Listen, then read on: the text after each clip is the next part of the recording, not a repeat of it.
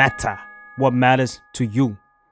มันจะมีเส้นบางๆ กั้นอยู่ระหว่าง เราช่วยเหลือเขาจากใจจริง กับเราโดนเอาเปรียบจากความใจดีของเราอะแล้วเรารู้สึกว่าอันนี้คือเพนพอยที่ที่มันคือความเจ็บปวดที่หลายคนเจออะเพราะว่าเส้นบางๆนั้นมันมันสังเกตได้ยากมากเลยอะเออ Life Crisis เพราะชีวิตไม่ต้องเศร้าคนเดียว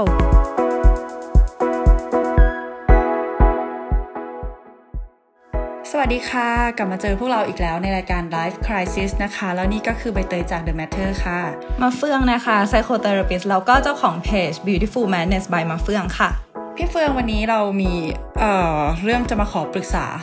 เป็นเพนเป็นเพนในชีวิตของเราที่ตั้งแต่เด็กๆแล้วอะแล้วมันค่อนข้างที่จะทำให้ไลฟ์เราอะมันคลายบ่อย เพราะว่าพอ พอเราเกิดนิสัยเนี้ยมันทำให้เราเหนื่อยล้ามากๆ นั่นก็คือนิสัยขี้เกรงใจ ขี้เกรงใจหรือหรือนิสัยปฏิเสธคนไม่เป็น อืม ซึ่งซึ่งซึ่งมันตลกเนาะตรงที่ว่าเกรงใจมันเหมือนเป็นหนึ่งในคุณธรรมประจำชาติเรายังไงก็ไม่รู้อะไรอย่างเงี้ยอะคือเออสิ่งที่ทำให้เรารู้สึกสังเกตได้ เพราะว่าเวลาเราไปเมืองนอก แล้วเรามีนิสัยเกรงใจขึ้นมาแล้วเราพยายามจะอธิบายให้คนที่ไม่ใช่คนไทยฟังว่า เนี่ยมันคือความรู้สึกเกรงใจ มันไม่มีคำเรียกนะ เกรงใจไม่มีคำอื่นในภาษาอื่นที่ใช้แปลได้เลยนอกจากนอกจากคำว่าเกรงใจภาษาไทยอย่างเดียว อืมอืมอันนี้อันนี้เราก็เพิ่งรู้เหมือนกันตอนที่เราไปเรียนแลกเปลี่ยนที่ต่างประเทศ เราเคยเราเคยรู้สึกกังวลกับการพูดคำว่า แบบรู้สึกผิดกับการแบบ saying no อะแบบพูดไปกับโฮสต์เราว่า ขอไม่ทำได้ไหมไม่ไม่ไปได้ไหมหรืออะไรเงี้ยแล้วเราก็มานั่งคิดมากรู้สึกผิดจนกระทั่งเพื่อนเดินมาบอกว่าเฮ้ยจริง ๆเขาไม่ได้คิดมากอะไรเลยนะ ถ้าเกิดว่าพูดว่าไม่ก็คือไม่ก็คือไม่ไม่เป็นไรไม่ไม่ไม่เป็นไรเลยอะไรเงี้ยอืมไม่รู้ว่าทำไมต้องรู้สึกอย่างนั้นแต่พอเราโตมาด้วยคำสอนที่ว่าเอ่อ ความเกรงใจเป็นสมบัติของผู้ดีอะเรารู้สึกว่าเออเราต้องเกรงใจไว้ก่อน อืมอืมนอกจากนอกจากเกรงใจแล้วมันมันยังมีความแบบ คือลึกๆของมันอะมันคือไม่อยากทำให้เขารู้สึกเสียใจ ไม่อยากทำให้เขารู้สึกเจือน อยากจะแบบ get along อยากจะแบบทำให้ทุกอย่างมันราบรื่น นอกจากเกรงใจอะ เราเราเรารู้สึกว่ามันเป็นเหมือนแบบสับเซตอะมันมันเป็นเหมือนแบบบูเลตพอยย่อยลงมาในความเกรงใจก็คือหลายครั้งเวลายกตัวอย่างเช่นเราเราอยู่เมืองนอกอย่างเงี้ยตอนแรกที่เราไปเราก็เราตอนนั้นคือไปแลกเปลี่ยนเลยนะตอนอยู่โรงเรียนอย่างเงี้ยเวลาเพื่อนขำอะไร เราก็จะขำด้วยหรือว่าเวลาเพื่อนพูดอะไรคือเราเป็นนิสัยเหมือนเราสมมติว่าเพื่อนพูดหรือเพื่อนอธิบายอะไร เราจะเป็นแบบ อ๋อเออใช่ใช่เข้าใจไปก่อน แล้วหลังๆมาเพื่อนสนิทของเราที่เป็นคนไทยอะเริ่มจับได้ว่าแบบมาเฟือง แกเห็นด้วยจริงเหรอแกเข้าใจจริงเหรอแกเคยเป็นอย่างนี้จริงเหรออะไรเงี้ยแล้วพี่เฟืองก็เลยเป็นแบบ เอ้ยไม่นี่หว่า คือคือเหมือนมันรีบมันมันรีบอยากทำให้แบบคนที่คุยด้วยแบบสบายใจรู้สึกดีอะไรอย่างเงี้ย เออ เออ มันมันเป็นเรื่องเล็ก ๆ น้อยๆนะ แต่เราเออไม่รู้เลยว่าตอนนั้นเรากำลังเกรงใจเขาอยู่เราเลยแบบเออออตามไปด้วยอะไรอย่างเงี้ย เออแต่ว่าเราเราเห็นพี่เฟืองเป็นเป็นคนที่ดูแบบว่าเออมีความมั่นใจมากๆอะ่ะ คือเราเลยไม่รู้ว่าพี่พี่เฟืองก็มีพาร์ทที่แบบไม่กล้าตอบ ไม่หรือไม่กล้ายืนหยัดเพื่อตัวเองบ้างอะเออพี่เฟืองก็มีมุมนั้นเหมือนกันนะคะ เราเรารู้สึกว่าใช่เรา personality เราดูเป็นแบบหญิงมัน แต่ว่าแต่ว่าคือเหมือนด้วยตั้งแต่เด็ก ๆ แล้วอะคือคนชอบมาปรึกษาเราอะไรเงี้ยคือเราคงมีบางอย่างที่ที่เพื่อนชอบโทรมาปรึกษา หรือว่าเพื่อนชอบระบายไว้ใจเป็นพื้นที่ปลอดภัยอะไรเงี้ยแล้วเราเมื่อก่อนอะเราเรารู้สึกว่าเวลาเพื่อนโทรมาปรึกษา มันคืออยากจะอยู่ตรงนั้นเพื่อเพื่อนอะอยากจะแบบได้โอเค ตอนนี้ก็ได้ตีสี่ทุ่มาเลยอะไรประมาณเนี้ยแล้วเราเพิ่งมานั่งคิดไม่นานมานี้เองว่าเหมือน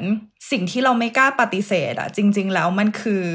ลึกๆแล้วอะเราคิดหรือเปล่าว่า มันต้องเป็นฉันเท่านั้นที่จะช่วยเธอได้ มันต้องเป็นฉันคนเดียวเท่านั้นหรืออะไรอย่างเงี้ยคือต้องเป็นฉันดิอ่าฉันแบบคุริฟายที่สุดแล้วฉันแบบต้องเป็นคนคนนั้นให้เพื่อนอะไรเงี้ยแต่ว่าจริง ๆ แล้วอะพอมานั่งคิดดีๆแบบ เฮ้ยถ้าสมมติว่าเราไม่ทำหน้าที่นี้อาจจะมีคนอื่นที่ทำได้ก็ได้นะเพื่อนเขาก็อาจจะไปหาคนอื่นก็ได้ หรือเราควรจะปล่อยให้เป็นหน้าที่ของคนอื่นบ้างไหมนะ อะไรประมาณเนี้ยเออ อืมอืมแล้วเหตุการณ์นี้หรือหรือมีเหตุการณ์อื่นๆไหมที่พอพี่เฟืองไม่ปฏิเสธเขาไปแล้วมันทำให้พี่เฟืองแบบทุกข์ใจมากกว่าเดิม หรือรู้สึกว่าตัวเองลำบาก มันทำให้ตัวเองเหนื่อยมากขึ้นเนี้ยค่ะ ส่วนใหญ่มันจะเป็นเรื่องของสภาพจิตใจอะคือพี่เฟิงเป็นคนที่เวลาเวลาเราฟังใครแล้วพี่เฟิงแบบเหมือนฟองน้ำที่ดูดอะไรเงี้ยแล้วพี่เฟิงจำได้ว่าหลังๆมาโดยโดยเฉพาะตอนที่เริ่มเข้ามาทำงานทางด้านจิตวิทยาอย่างเงี้ยทางด้านสุขภาพจิต เราทำงานก็ใช้อารมณ์อยู่แล้ว แล้วเวลามีเพื่อนโทรมาปรึกษา เราก็แบบทุ่มไปกับอารมณ์นี้อีกแล้วอย่างบางทีเพื่อนโทรมาปรึกษาตอนแบบวางสายเสร็จตีสี่กว่าพี่เฟิร์นจะนอนหลับได้ประมาณหกโมงเช้าอะเขาใจว่าคือเหมือนเราพยายามแอบสอบแล้วเรื่องมันหนักมากหรืออะไรเงี้ยแล้วพี่เฟิร์นก็เลยรู้สึกว่า เออโอเคไม่ไหวแล้วอะเพราะว่าเราต้องเราต้องทำงานแล้วงานเรา มันมันมันต้องใช้พลังงานจากสภาพจิตใจเยอะมากๆจริงๆอะไรเงี้ยเราก็เลยเริ่มที่จะปฏิเสธ เราเราก็เลยเริ่มที่จะเหมือนแบบคุยกับตัวเองมากขึ้นว่าเราไหวไหมอะไรเงี้ย ซึ่งซึ่งมันก็มันก็ไม่ค่อยน่ารักเท่าไหร่ที่เราจะต้องเรียนรู้เรื่องนี้ด้วยแบบเหมือนแบบ learn it the hard way อะเหมือนแบบเรียนรู้ตอนที่เราแบบโอ้แทบจะไม่ไหวแล้วจริงๆอะไรเงี้ยเออของใบเตยเป็นไงบ้าง โหอ่าของของเราก็คล้าย ๆ กันเลย แต่ว่าเรารู้สึกว่าอันนั้นบางครั้งเราก็เราก็ยินดีที่จะมอบให้เขาแหละ มันเป็นที่ตัวเราเองด้วยหลาย ๆ ครั้ง แต่ความขี้เกรงใจที่เรารู้สึกว่า มันทำให้เราลำบากมากก็คือ ตอนไปห้างอะแล้วเราเจอเซลล์ขายคอร์สทำหน้าเออเข้าใจเลยคนนี้ เฮ้ยใบเตยเพนพอยจริง ๆ เล่ามาเลยเล่ามาเลยฉันว่าฉันไม่เลยเราเราว่าเราเล่า แบบแทนพี่เฟืองได้เหมือนกันเราก็เล่าแทนหลาย ๆ คนได้เหมือนกันก็คือพอเดินไปปุ๊บอะเขายื่นมือมาแล้วน้องคะพี่คะก็อะหันไปให้ซะหน่อยคือเราเห็นว่าเขายืนอยู่ตรงนั้นมันสักพักแล้วอะแล้วทุกคนก็เดินผ่านแบบไม่ใยดี เราด้วยความเกรงใจเราก็เลยเอาหยุดฟังเขาหน่อยแล้วกัน พอหยุดฟังสักแป๊บหนึ่งอะคือหยุดฟังแค่นิดเดียวมันไม่จบแค่นั้นไงคือ มันจบลงที่เราต้องมาเซ็นอะไรสักอย่างตลอดอะแล้วเราเรารู้สึกแย่เรารู้สึกเฟล เรารู้สึกเสียดายเวลา รู้สึกแบบว่าเสียความเป็นส่วนตัวด้วยเพราะเขาได้ข้อมูลจากเราไป เราต้องไปนั่งฟังเขาแบบว่าตะล่อมเราให้ซื้อคอร์สเขาให้ได้อะแล้วสุดท้ายเรารู้ว่าเราเราไม่ได้สนใจผลิตภัณฑ์นั้นอะแต่เราก็นั่งฟังเขาไปเรื่อยๆอืมเรารู้สึกมันก็เสียเวลาไม่เสียเวลาเขาไหมนะมันมันก็คือหน้าที่ของเขาอะเนาะเขาก็ทำยอดของเขาแหละได้ข้อมูลเราไป เออแต่แต่เราจะรู้สึกผิดกับตัวเองมาก ๆเลยที่ที่ไปนั่งฟังอย่างนั้นอะอืม แทนที่จะได้เดินไปที่อื่นแล้วเราลำบากใจอะอืมใช่ใบเตยคือเหมือนแบบโห นี่ตัวอย่างนี้เด้งคือทำไมฉันถึงคิดเรื่องนี้ไม่ได้นะ คือเหมือนแบบอย่างในห้างอย่างเงี้ย ที่สมมตินะพี่เฟิงจำได้แล้วมีอยู่วันหนึ่งตอนพี่เฟิงเรียนอยู่มหาลัยอย่างเงี้ยพี่เฟิงอยากได้shading อยากได้แค่ shading อย่างเดียวก็คือเดินไปที่เคาน์เตอร์เครื่องสำอางอะไรเงี้ยแล้วเหมือน BA ก็เป็นแบบ เชียร์นู่นเชียร์นี่เชียร์นู่นเชียร์นี่ซื้ออีกนิดนิดนึงไหมคะ ถ้าซื้อครบห้าพันบาทจะได้รับอะไรสักอย่างแล้วคือพี่เฟืองอะไม่ได้ไม่ได้อยากได้อะไรทุกอย่างที่เขาพูดมาหรอกแต่ว่าเหมือนแบบ เหมือนเขาขายเยอะมากเลยแล้วพี่เฟืองหาทางปฏิเสธไม่ได้ในที่สุดพี่เฟืองก็ จ่ายไปห้าพันกว่าบาททั้งทั้งๆที่แบบแล้วในที่สุดก็ไม่ได้ shading นะ ได้อะไรก็รู้ที่ไม่ใช่ shadingแล้วพี่เฟืองโอก็เคเลยเป็พี่นแบบเฟืองน่าจะหนักกว่าหนักหนักเพราะมาพี่กเฟืองมีการเสียเงินเนาะมีการเสียเงินหรือว่าบางทีที่ให้คนที่ให้มาเซ็นเหมือนแบบแพ็กเกจสปาอะไรอย่างเงี้ยแล้วเขาพุ่งแรงมากแล้วแล้วคือพี่เฟิงรู้สึกว่า เธอจับ energy ความหงอยความปฏิเสธคนไม่เป็นของฉันได้หรือเปล่านะ คือพุ่งแรงมากแล้วก็เป็นแบบเอาเซ็นนี้ไหมคะเซ็นนี้ไหมคะแล้วฉันก็แบบเซ็นเสร็จแล้วอะไรอย่างเงี้ย หรือที่อเมริกามีถึงขั้นเหมือนแบบ มันเป็นมูลนิธิอะไรอย่างเงี้ยมาเคาะประตูหน้าบ้านเลยเนี่ยตอนเนี้ยอยู่อเมริกาแล้วก็มาเคาะประตูว่า เออเคาะประตูไว้เนี่ยให้ให้ให้เซ็นบริจาคได้ไหมทุกเดือนอะไรอย่างเงี้ยแล้วแล้วเราตอนแรกเราก็พยายามปฏิเสธแล้วว่าอ๋อแบบไม่เป็นไรคือปกติเราเราบริจาคให้มูลนิธิอื่น ๆ อยู่แล้วอะไรอย่างเงี้ยแล้วเขาก็พูดใจยังไงก็ไม่รู้ในที่สุดเราก็เซ็นเว้ยแล้วเราก็แทนที่เราจะรู้สึกดีกับการได้บริจาคมันกลับกลายเป็นเราโดนยัดเยียดให้บริจาคแล้วเราก็ยิ่งโกรธมูลนิธินี้ขึ้นไปอีกว่าทำไมถึงมาให้เรายัดเยียดให้เราทำแบบนี้ ซึ่งจริง ๆ แล้วแบบเอ๊มันอยู่ที่เราที่เราต้องแบบหยุดตัวเองหรือเปล่านะอะไรอย่างเงี้ยเออจากจากตอนแรกที่เราแทนที่เราจะรู้สึกดีกับมันเรากลายเป็นแบบ รู้สึกแย่ไปเลยอะเออ อืมเหมือนที่เขาบอกเลยแบบเอ็นดูเขาเอ็นเราขาด อันเนี้ยคือเรื่องจริงโอ้ยเพิ่งเคยได้ยินอืมคือเอาเหรอจริงเหรอเออ จริงเอ็นดูเขาแล้วเอ็นเราก็ขาดเองมันเหนื่อยอะเหนื่อยจนเอ็นขาดอะเออคือถ้าเกิดว่าเป็นกับเรื่องคนใกล้ตัวอย่างเงี้ยค่ะ มันจะมีความก้ากึ่งระหว่างอยากช่วยกับอยากได้รับการยอมรับ แต่พอเป็นเรื่องแบบเซลล์ที่ห้างอะคือเราเราไม่รู้จักเขาอะแล้วเราไปเกรงใจเขาถึงขนาดนั้นเลยอย่างเงี้ยเราเลยรู้สึกว่า ตัวเองมันขี้เกรงใจมากไปหรือเปล่า แล้วมันค่อนข้างที่จะเดือดร้อนอะงั้นเราลองกลับมาที่เรื่องแบบคนใกล้ตัวเราดีกว่าเหมือนที่เราบอกพี่เฟืองเมื่อกี้ไปเนาะเออเรารู้สึกว่ามันเป็นสาเหตุของการขี้เกรงใจด้วยหรือเปล่า กับการที่แบบเราต้องการเป็นที่ยอมรับอะค่ะอืมเราลองมาขุดดูไหมว่าว่านิสัยเนี้ยลึกๆ มันคืออะไรเกิดจากอะไร คือเราเรารู้สึกว่าการเกรงใจอะคคือเวลาที่มันมีคำว่าใจอยู่ในอยู่ในคำคำอะไรสักอย่างหนึ่งมันก็คือเหมือนเราต้องแบบ ใช้หัวใจเป็นเป็นตัวสื่อสารนะแล้วเรารู้สึกว่าเราว่ามันน่าจะมีส่วนของความแบบ overthinking หรือความคิดเยอะอะความคิดมากความคิดแทนเขา ความคิดเผื่อเขา ความคิดแบบถ้าเป็นเขาเขาจะรู้สึกยังไง แล้วถ้าเขาจะคิดยังไงกับเราอีกทีนึงคือมันเป็นการการแบบคิดแทนกันไปคิดแทนกันมาตลอดเลยอะไรอย่างเงี้ยเราเออเราเรารู้สึกว่าคำว่าขี้เกรงใจอะมันดูต้องเป็นเหมือนแบบกิจกรรมนี้หรือ action นี้มันเกิดขึ้นได้แบบมากเป็นพิเศษจนเรารู้สึกว่าแบบเฮ้ยมันค่อนข้างแบบ กินพื้นที่ในชีวิตเรามากเลยที่เราต้องใช้พลังงานไปกับการแบบคิดเผื่อคิดเผื่อเกรงใจอยากจะช่วยอยากจะช่วยอะไรหรือเปล่าอะไรเงี้ยน่าคิดว่าสำหรับใบเตยใบเตยรู้สึกว่าถ้าในเรื่องของอายุ เพราะว่าเราเราเราเราอยู่ในประเทศเราอยู่ในวัฒนธรรมที่ค่อนข้างมีความ seniority หรือว่าความแบบเห็นกับผู้ใหญ่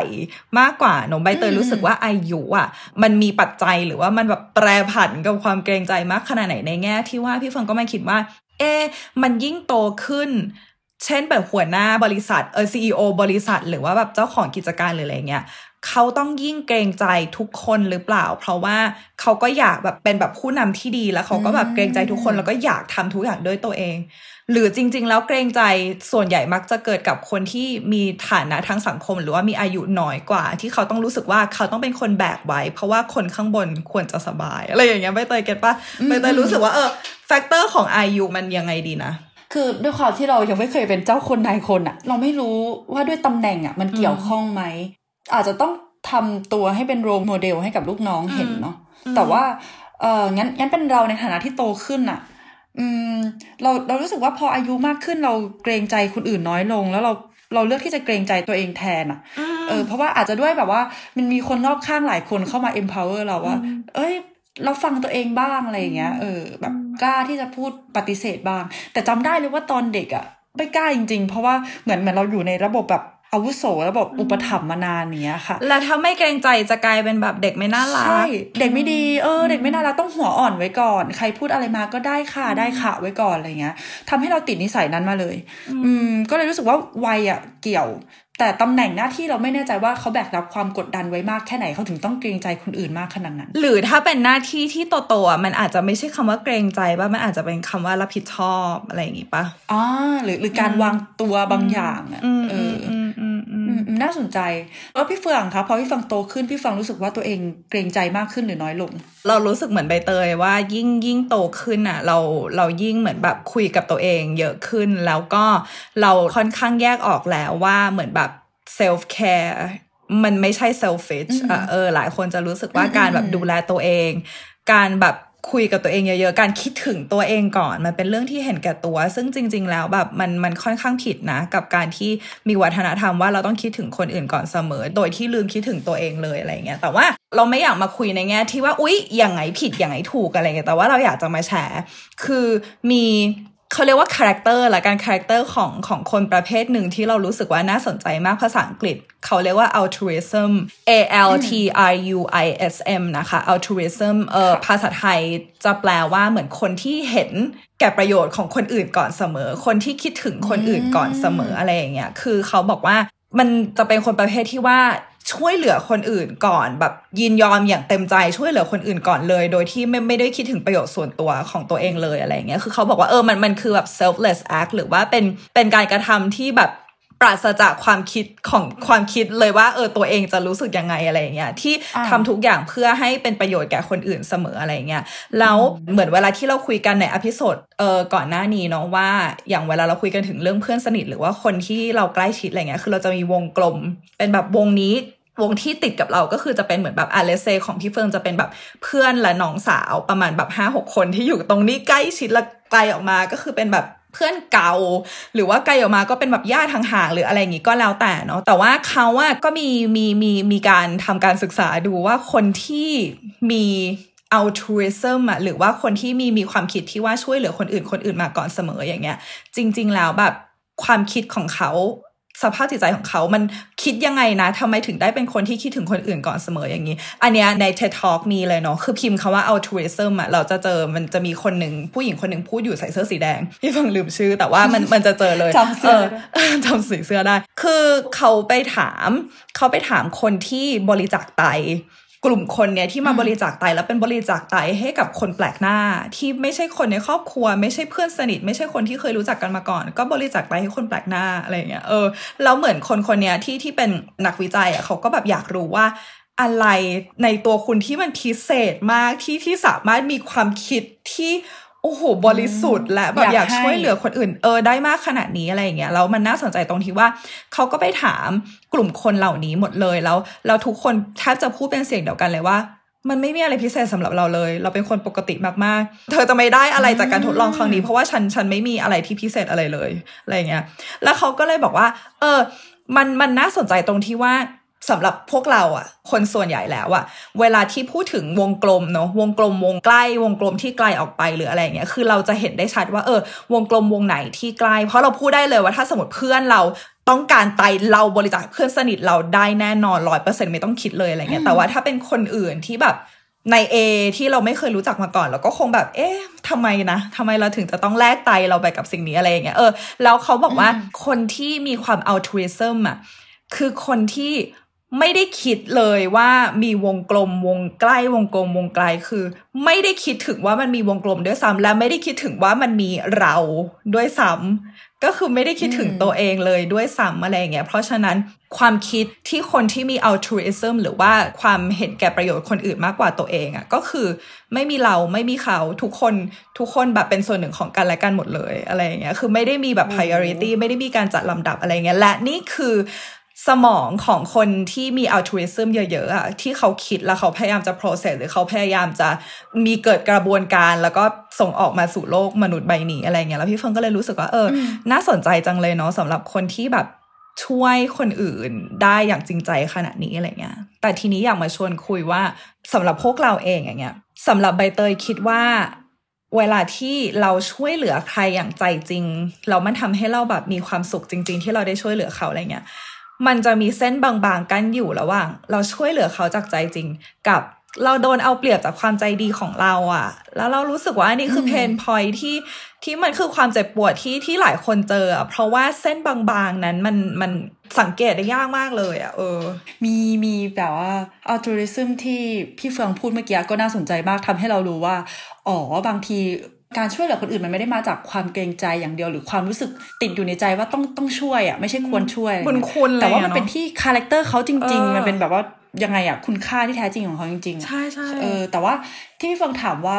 มันเหมือนมีเส้นบางๆ ระหว่างเกรงใจแล้วก็โดนเอาเปรียบใช่ไหมเรานึกถึงตอนมหาลัยที่เราเป็นคนที่สังคมน้อยมาก เราไปเรียนแล้วเราก็กลับหอ เราเราแทบจะไม่มี แบบว่าเราเราไม่ใช่คนที่เดินเข้าไปในคณะแล้วทุกคนจะทักทักทักทักทักอย่างเงี้ยค่ะ แต่เวลาเรียนเราเราค่อนข้างที่จะโฟกัสกับการเรียนแล้วเราจะจดเลคเชอร์ใช่ไหมเพื่อนก็จะชอบมาขอเลคเชอร์บ่อยๆ เป็นคนที่เราไม่ได้สนิทด้วยอะไรเงี้ย คือบางทีเราก็มีความรู้สึกว่า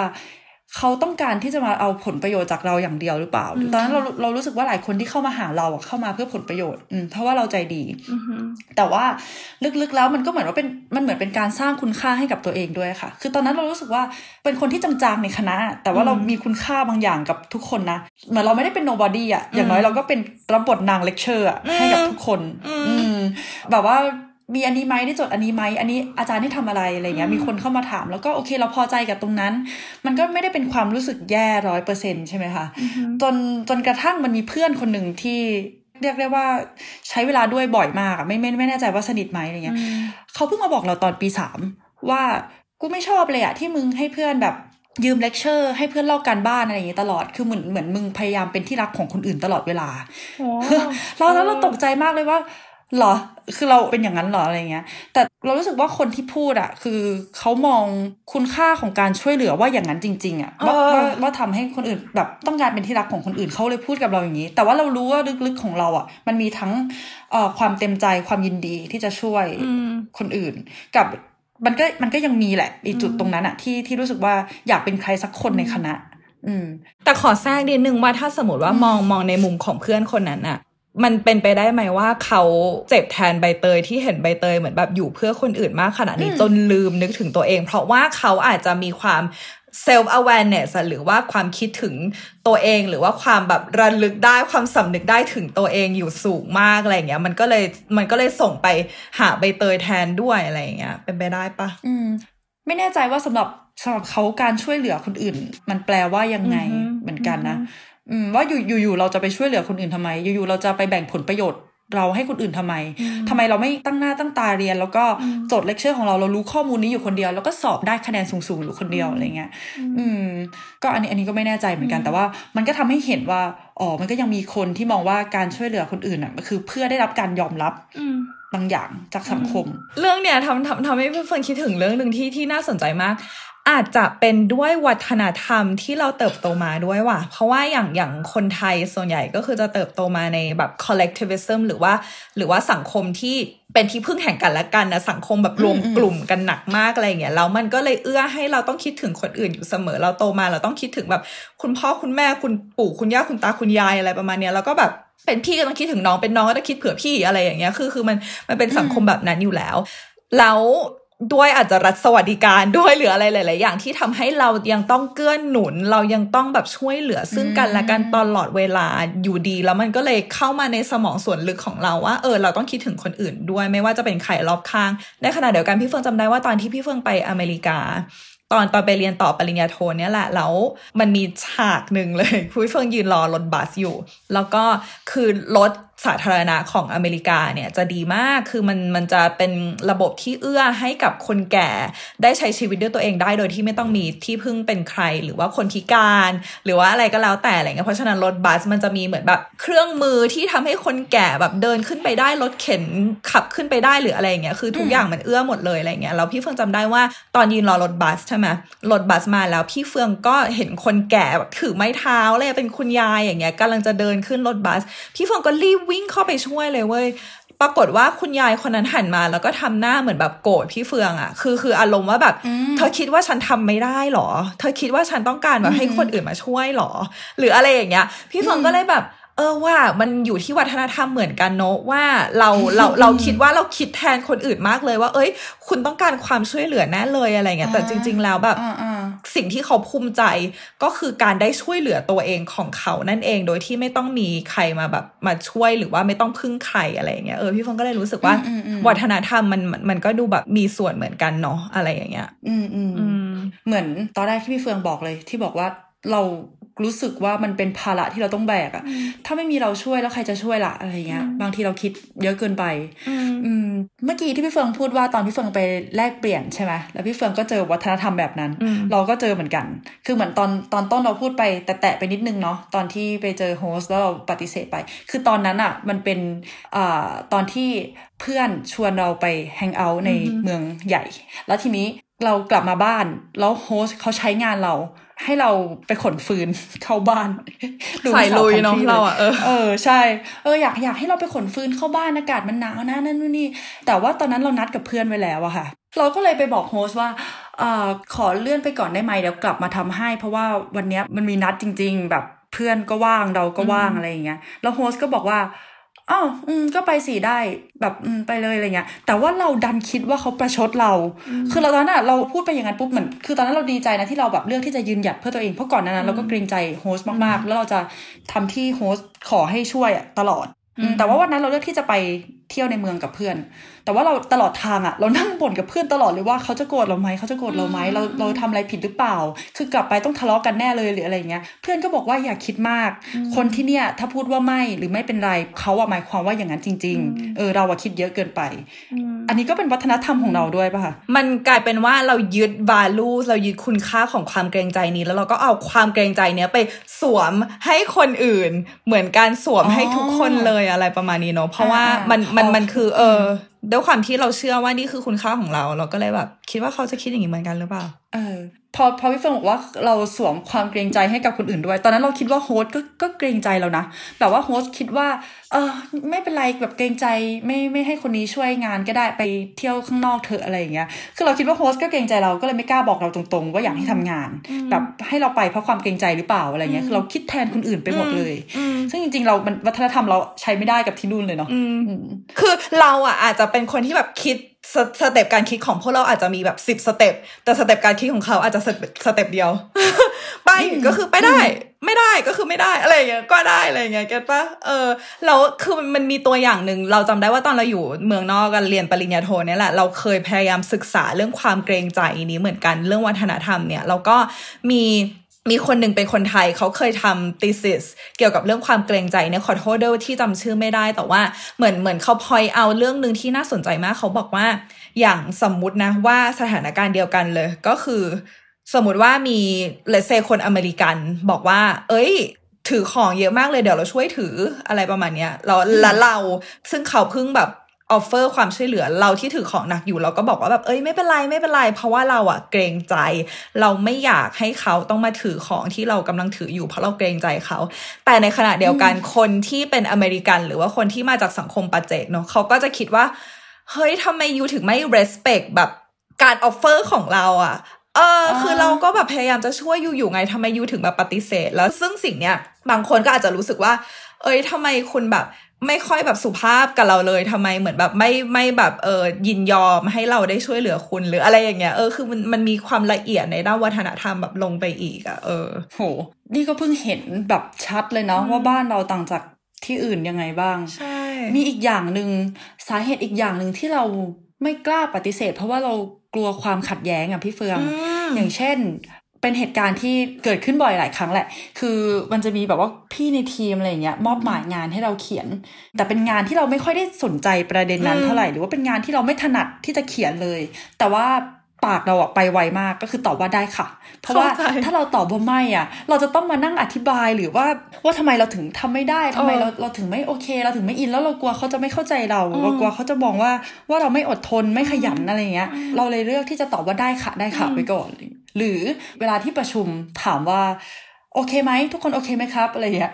เราจะพยักหน้างึกๆแบบโอเคค่ะ คือเป็นอย่างนี้ตั้งตั้งแต่เด็กแล้วอาจจะอาจจะไม่ใช่แค่บริบทของการประชุมก็ตามอย่างเงี้ย แต่เรารู้ว่าลึกๆ ตอนนั้นเราเต็มไปด้วยความคำถามมากมายเอ้ยนี่มันไม่ make sense เลยแฮะ อันนี้มันมันไม่โอเคเลยแฮะ แล้วสุดท้ายเราก็เอากลับมานั่งบ่นกับเพื่อน อ๋อเราเรารู้แล้วพี่เฟือง เราชอบที่จะกลับมานั่งบ่นกับเพื่อนหรือกับแฟนบ่อยมาก ซึ่งมันมาจากการที่เราเลือกที่จะตอบว่าได้ค่ะ เราไม่ปฏิเสธอะ อืม สุดท้ายคนคิดมากอะ มีมีแต่เราคนเดียวอะ เออ เรารู้สึกว่านิสัยนี้เริ่มจะไม่ฟิตกับเราแล้วมั้งแล้วหลังจากนั้นเราก็เลยค่อย ๆ แบบว่า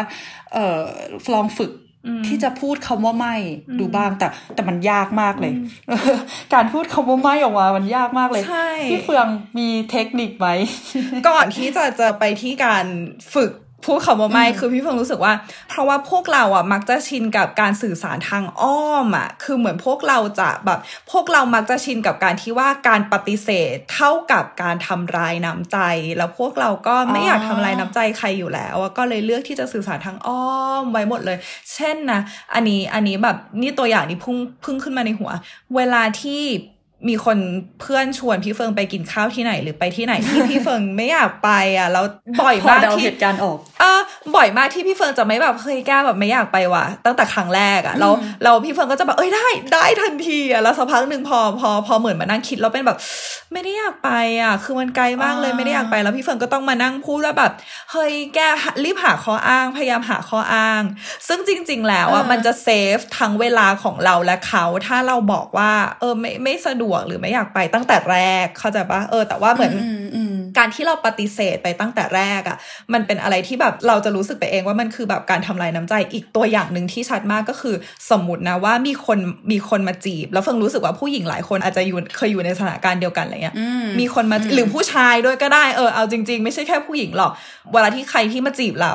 มันยากมากที่เราจะบอกว่าเออไม่สนใจค่ะ อะไรอย่างเงี้ยคือเราเราก็จะเลือกพูดว่าแบบอ๋อมีแฟนและค่ะหรือว่าแบบนู่นนี่ซึ่งจริง ๆ แล้วเหมือนแบบ อะไรในคำว่าไม่สนใจค่ะ มันมันจะบาดหมางอะไรขนาดนั้นเนาะกับการที่หลายคนก็เลยเลือกโกสหลายคนก็เลยเลือกแบบเฟดหายไปเลย โดยที่แบบไม่ไม่ไม่ไม่แค่เหมือนแบบบอกว่า เออแบบเป็นเพื่อนกันเหินหรือว่าแบบเออไม่ได้สนใจจริง ๆ หรืออะไรเงี้ย คือมันเป็นอะไรที่เหมือนแบบ direct communication นะการสื่อสารโดยตรง เราจะรู้สึกว่ามันทำลายจิตใจมากกว่า ซึ่งจริง ๆ แล้ว มันน่าจะเป็นวัฒนธรรมที่เราเรามาเปลี่ยนกันดูไหมนะ ว่าการที่เราได้รับรู้อะไร ที่มันเป็นสารที่มันตรงและจริงใจตั้งแต่แรกอะมันอาจจะไม่ได้แปลว่าทำลายน้ำใจหรือว่ามันก็เจ็บทั้งหมดแหละเนาะเวลาที่เราไม่ได้อะไรในไม่ไม่ได้มา ซึ่งสิ่งที่เราต้องการ แต่ว่ามันจะง่ายกว่าไหม มันจะไม่ต้องมีฟิลเตอร์กว่าไหม มันจะทุ่นเวลาไปมากกว่าไหมอะไรเงี้ยเอออันนี้ก็คือน่าคิดเออรู้รู้สึกว่าง่ายกับคนอื่นด้วยพอพี่เฟืองพูดเมื่อกี้คือการอ้อมแอมแบบไม่ปฏิเสธตรงๆสักทีมันทำให้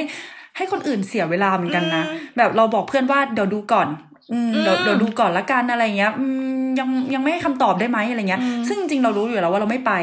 ตามนัดใช่ไหมแต่ว่าพอเราบอกเพื่อนว่าขอดูก่อนขอดูก่อน มันก็ทำให้เพื่อนแบบว่าสร้างแพลนนั้นขึ้นมาไม่ได้สักทีอะแบบจะต้องชวนใครจะต้องไปกี่โมงอะไรยังไงเออบางทีการปฏิเสธไปตรงๆ เลยอาจจะง่ายกว่า แต่ปฏิเสธยังไงให้ ให้ก็ยังถนอมน้ำใจเขาด้วยเนี่ยใช่เป็นเรื่องยากแล้วเป็นศิลปะที่อืมที่ต้องฝึกอะอืม ใช่จนหลังๆมานี้แบบเวลาเวลาเพื่อนพี่เฟิงจับไต่ได้แล้วเวลาที่พี่เฟิงบอกว่าแบบเออเออเดี๋ยวขอคิดก่อนนะคือเพื่อนพี่เฟิงจะรู้ว่าแบบเออไม่ไม่ไปแน่เลยอะไรอย่างเงี้ยเพราะว่าแบบคือปกติพี่เฟิงเวลาสนใจอะไรสนใจมากไงเวลาที่แบบเออคิดก่อนแบบนึงนะอะไรเงี้ยรู้เลยว่าแบบไม่แน่เลยอะไรเงี้ยซึ่งแบบมันง่ายกว่าก็คือแค่บอกว่าไม่ กลับมาที่ใบเตยบอกว่าอ้าวแล้วเราจะปฏิเสธคนยังไงดีปฏินะเสธให้ยังไงเรารู้สึกรู้สึกสบายใจขึ้นหนึ่งเลยคือ มันเป็นเรื่องใหม่สำหรับหลายคนอะเราเรารู้แล้วเรารู้สึกว่ามันมันไม่ใช่เรื่องที่เราจะสามารถรู้สึกสบายใจที่จะทำได้ตั้งแต่ครั้งแรก เพราะฉะนั้นมันอาจจะต้องใช้ใช้การฝึกไปเรื่อยๆ ใช้การต้องลงสนาม อย่างนี้ไปเรื่อยๆ แต่ว่าสิ่งหนึ่งที่เราอยากให้รู้ไว้ก็คือ มันไม่มีอะไรเป็นขาวและดำมันไม่มีอะไรถูกและผิด การปฏิเสธไม่ได้แปลว่าถูกหรือผิดการตอบรับ ไม่ได้แปลว่าถูกหรือผิดสิ่งที่สำคัญกว่านั้น ก็คือ boundaries หรือว่าขอบเขตความสบายใจของเราอะมันอยู่ตรงไหน แค่นั้นเอง ก่อนที่เราจะตอบอะไรออกไป อันนี้ไม่ใช่แค่ว่าก่อนที่เราจะตอบว่าโอเค หรือก่อนที่เราจะตอบว่าไม่นะก่อนที่เราจะตอบอะไรออกไป ให้เอาคำตอบนั้นนะมาคุยกับตัวเองก่อนว่า เออเราเราสบายใจจริง ๆ ใช่ไหม เราโอเค เราเราโอเคกับทุกเงื่อนไข หากเราตอบคำตอบนี้ไปใช่ไหมอะไรอย่างเงี้ยคือพอคุยกับตัวเองเยอะๆปะแบบเราจะรู้สึกว่ามันมันไม่มีการกระทำไหนที่มันไม่ได้ผลลัพธ์ ที่มันได้ผลลัพธ์แบบที่เราต้องการร้อยเปอร์เซ็นหรือที่มันไม่ทำให้เราได้ผลลัพธ์แบบที่เราต้องการเลยอะไรอย่างเงี้ย คือทุกอย่างมันมี consequence ทุกอย่างมันมีผลของการกระทำแต่ว่า เราจะทำยังไงให้ตัวเราเองรู้สึกสบายใจที่สุด เพราะว่าในที่สุดแล้วอะเราเองน่าจะเป็นคนที่เข้าใจตัวเองที่สุดเนาะแล้วไม่ว่าเราจะทำอะไรออกไป ถ้าคนอื่นไม่พอใจกับการกระทำของเรา แต่ว่าเราพอใจอย่างน้อยเราก็ปลอบตัวเองได้อย่างน้อย เราก็อยู่เพื่อตัวเองได้อะไรอย่างเงี้ยคืออย่างน้อยแบบ เราก็ไม่ทิ้งตัวเองไปไหน แล้วเราพี่คงรู้สึกว่าเออเรื่องนี้มันสำคัญอยู่เหมือนกันอะไรเงี้ยอืมอื เหมือนที่เราเล่าให้ฟังว่าเราเป็นคนแบบปากไวอืมกว่าใจตลอดเลยคือเราไม่ได้ถาม ไม่ได้มานั่งถามใจว่าเราไหวไหมเราช่วยเขาไหวหรือเปล่าเรา เราจะเหนื่อยไหมถ้าเราทำสิ่งนั้นสิ่งนี้อะไรอย่างเงี้ยค่ะ อืม การการที่ลองลองแบบว่าอ๋อสักครู่นะคะ แล้วก็ค่อยให้คำตอบเขาอีกทีหนึ่งอะ มันทำให้เราได้กลับมานั่งคุยกับตัวเองมากขึ้นเนาะว่าว่าเราสบายใจที่จะทำสิ่งนี้จริงๆไหมอืมอันเนี้ย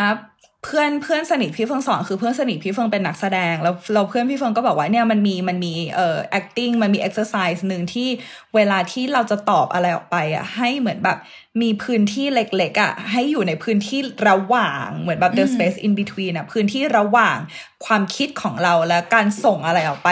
จากสิ่งที่เราคิดอะให้ให้เราอยู่ในพื้นที่ตรงเนี้ย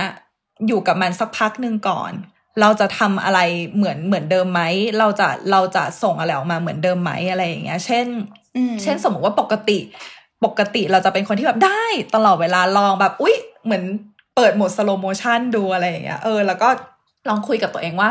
เออ อันนี้ได้จริงปะน่าถ้าไม่ได้เราจะทำอะไรอืมบ้างน่า หรือว่าแบบได้เมื่อ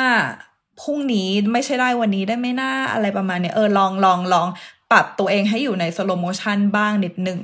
คือเราชอบที่พี่เฟืองพูดเมื่อกี้มากเลยที่บอกว่าสุดท้ายไม่มีอะไรได้ดั่งใจเราทั้งหมด บางครั้งการที่เราปฏิเสธไปดีแค่ไหนก็ตามอย่างเงี้ยบางทีคนฟังเขาอาจจะไปตีความเป็นอย่างอื่นก็ได้อะเออคือเราเราไปใช่เราไปควบคุมเขาไม่ได้จริงๆ คือเขาอาจจะมองว่าเราแล้งน้ำใจ มองว่าเราขี้เกียจมองว่าเราเป็นคนแบบไม่ไม่มีมารยาทอะไรเงี้ย คือมันก็สุดแต่ใจเขาจะคิดนะหรือมองว่าทำไมใบเตยถึงไม่ดูแลตัวเองให้ดีอ๋อเออใช่ปะใช่เออใบเตยพูดพอยเนี้ยสำคัญตรงที่ว่านี่คือนี่คือเหตุผลที่เราเลยต้องคุยกับตัวเองไว้มากที่สุด เพราะว่าไม่ว่าเราจะสื่อสารอะไรออกมาด้วยความจริงใจขนาดไหน มันอยู่ที่คนที่รับสารมาว่าเขาจะตีความเป็นอะไรไป เพราะฉะนั้นอันนี้คือเมื่อเราสื่อสารอะไรออกไปแล้ว มันอยู่เหนือการควบคุมของเราแล้ว สิ่งที่สำคัญที่สุดก็คือแล้วเราอะสบายใจแล้วเรามีความสุข เรารู้สึกพอใจกับสิ่งที่เราส่งออกไปขนาดไหน มันมันรู้สึกใช่ในหัวใจเราหรือเปล่า เพราะว่านั่นคือสิ่งเดียวที่เราคควบคุมได้ คือสิ่งที่เราควบคุมได้และสิ่งที่เป็นของเราได้นั่นคือความรู้สึกของเราและอารมณ์ที่เกิดขึ้นเนาะแล้วทุกวันนี้ที่เรารู้สึกว่าเราเกรงใจคนอื่นได้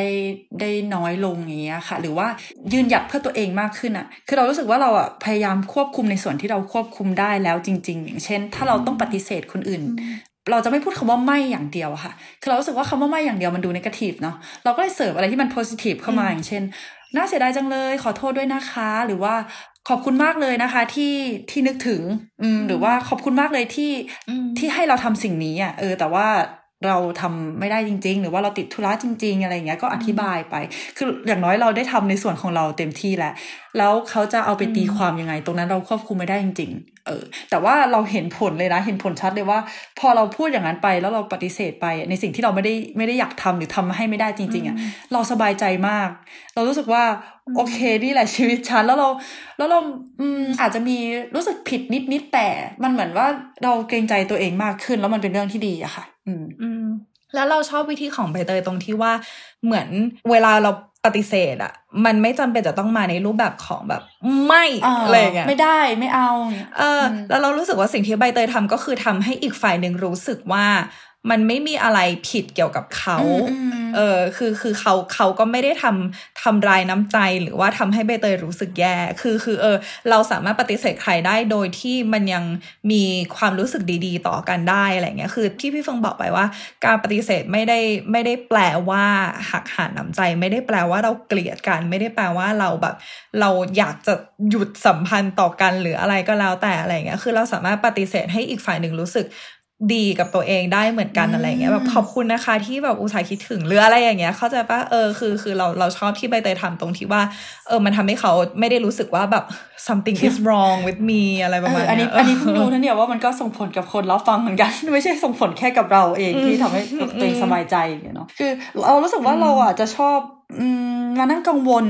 กับคนอื่นมากไปหลังจากที่เราปฏิเสธเขาอะแต่เอาจริงๆพอมานั่งคิดดีๆแล้วอะมันไม่มีคน สนใจหรือโฟกัสที่ตัวเราขนาดนั้นนะคะ โดยเฉพาะตอนที่เขาเดือดร้อนหรือต้องการความช่วยเหลือมากๆ คือเรารู้สึกว่าเขากำลังง่วนอยู่กับชีวิตตัวเองมากกว่า แบบง่วนอยู่กับการหาความช่วยเหลือเพื่อแก้ไขปัญหาตรงหน้าของเขามากกว่า แล้วการที่เราช่วยเหลือเขาไม่ได้อะเขาก็ ไปตามหาคนที่ช่วยเหลือเขาได้ต่อต่อไป เออคือแบบเราอาจจะคิดว่าเขามานั่งมานั่งเจ้าคิดเจ้าแค้นว่าอย่างคนนี้นะไม่ช่วยไม่ช่วยฉันอะไรฉันจะจำไปจนวันตายอะไรเงี้ย คือมันมันคงไม่ถึงขนาดนั้นมั้งอืมตราบใดที่เราไม่ได้ไม่ได้เข้ามาในบทบาทที่ต้องมีความรับผิดชอบต่อชีวิตใครเออเอาพูดมาแค่นี้รู้เลยออเรา มันเอ่อ มันมันก็ไม่ใช่หน้าที่เราที่จะต้องรับผิดชอบชีวิตของคนอื่นเขาอะไรอย่างเงี้ยเออถ้าเขาแบบไม่ได้ไม่ได้จ้างเราให้เราต้องรับผิดชอบชีวิตเขาอะไรอย่างเงี้ยคือเพราะฉะนั้นแบบต่างคนก็ต่างมีชีวิตแบบของตัวเองอยู่แล้วอะไรเงี้ย ซึ่งซึ่งที่พี่เฟิงพูดไปบ่อยมากเลยก็คือเหมือนแบบ you can only love them อะอืมเออคืออย่างน้อยเหมือนแบบสิ่งที่เราทำได้มากที่สุดบางครั้งก็คือแบบการรักเขา การแบบส่งความปรารถนาดีให้เขาอะไรเงี้ย ถ้ามันต้องแลกมากับการที่เราต้องสูญเสียความปรารถนาดีต่อตัวเอง ความรักความดูแลตัวเองอะไรเงี้ย เราก็ต้องหันมาคิดว่าเออมันจะคุ้มไหมนะ แต่คือท้ายที่สุดแล้วอะเรารู้สึกว่าไม่ต้องเลิกเกรงใจหรอกถ้า ถ้าถ้าเรารู้สึกว่าก็เราเป็นคนขี้เกรงใจอะเรารู้สึกว่าแบบ คุณค่านี้มันน่ารักสำหรับตัวเองอะไรเงี้ยคือพี่เฟืองรู้สึกว่าสิ่งสำคัญก็คือเราจะหา balance อืมตัวเองเจอยังไงมากกว่ากัน อืมคือเราไม่จำเป็นต้องตัดอะไรออกจากชีวิต หรือเราไม่จำเป็นต้องเพิ่มอะไรออกจากชีวิต เพื่อที่เราจะบอกกับตัวเองได้ว่าเราเป็นคนใหม่ เราเรา qualify แล้วสำหรับอะไรสักอย่างอะไรเงี้ยเออคือ เราแค่เช็ค balance แค่หันมาเช็คความรู้สึกตัวเอง เรื่อยๆ ใครจะไปรู้วันนี้เราอาจจะรู้สึกไม่ไหว ไม่สามารถรับฟัง ไม่สามารถช่วยเหลือใครได้เลย ปรากฏพรุ่งนี้อยู่ดีๆ พลังงานมาจากไหนก็ไม่รู้ โอ้โห ได้เลย เดี๋ยวช่วยเพื่อนทำ project ห้า project ก็ได้ใครจะไปรู้อะไรเงี้ย เพราะฉะนั้นเหมือนแบบ balance ของตัวเองในแต่ละวันในแต่ละช่วงเวลามันก็อาจจะเปลี่ยนไป เรารู้สึกว่าแค่เช็คกับตัวเอง แล้วก็รู้รู้ให้ได้ว่าเหมือนแบบ ยังไงเราก็ต้องอยู่กับตัวเราเองอะ่ะ เพราะฉะนั้นแบบเราคือคนที่ต้องดูแลตัวเราเองมากที่สุดหรือเปล่านะ มันไม่จำเป็นจะต้องแทนที่ด้วยความก้าวร้าวหรือความไม่เกรงใจก็ได้ การให้หรือความเกรงใจมันก็เป็นสิ่งที่ดีแหละ แต่ว่ามันจะต้องกลับมาสำรวจนิดนึงเนาะว่าเราเกรงใจ เพราะว่าเรารักเขาหรือว่าเรากลัวเขาไม่รัก อืม บางทีการให้ที่มันแบบว่าให้มาจากความกังวลหรือความกลัวอะไรอย่างเงี้ย คือมันไม่ได้ให้มาจากใจจริง ๆอะแล้วแล้วคุณรู้สึกว่า คุณค่าของการให้อันนั้นมันมันมีจริง ๆ หรือเปล่าเออถ้าให้จากความกลัวนะเราเราเราความให้เออความให้ที่มาจากความรักเรามันก็มันก็ไม่บริสุทธิ์แล้ว เวลาเราให้เขา เพราะว่ามันจะเปรอะเปื้อนไปด้วยแบบความกลัวความคิดมาก ความกังวลของเราอะไรอย่างเงี้ย ซึ่งซึ่งเออเราเราจะทำยังไงดีให้เราเช็คกับตัวเองอยู่เรื่อยๆเนาะว่า เราอยากให้จริงๆด้วยความสนุกอะด้วยความแบบด้วยความรัก ด้วยความแบบตื่นเต้น ด้วยความอะไรอย่างเงี้ยเรารู้สึกว่ามันน่าจะเป็นอารมณ์ที่ที่ productive ที่เออมีประสิทธิภาพมากกว่า อืมก็ยังไงก็วันนี้ฝากทุกคนลองกลับไปเช็คตัวเองดูนะคะ แล้วก็บางทีช่วยเหลือคนอื่นไปแล้ว แล้วก็กลับมา รู้สึกแย่อันนี้ก็ไม่ไม่เป็นไรเนาะอย่างน้อยเราก็ได้รู้ว่าโอเค เราไม่ได้เราไม่ได้สบายใจกับการให้มากขนาดนั้น เออมันเป็นเรื่องที่ดี ก็ไม่เป็นไรถ้าจะรู้สึกแย่ หรือหรือหรือถ้าในที่สุดแล้วคุณรู้สึกว่าเออตัวเองรู้สึกแย่นิดเดียวไม่เห็นเป็นไรเลย แต่ว่าเราได้ช่วยให้คนนี้เขาจุดจุดจุดจุดจุดแล้วคุณรู้สึกว่า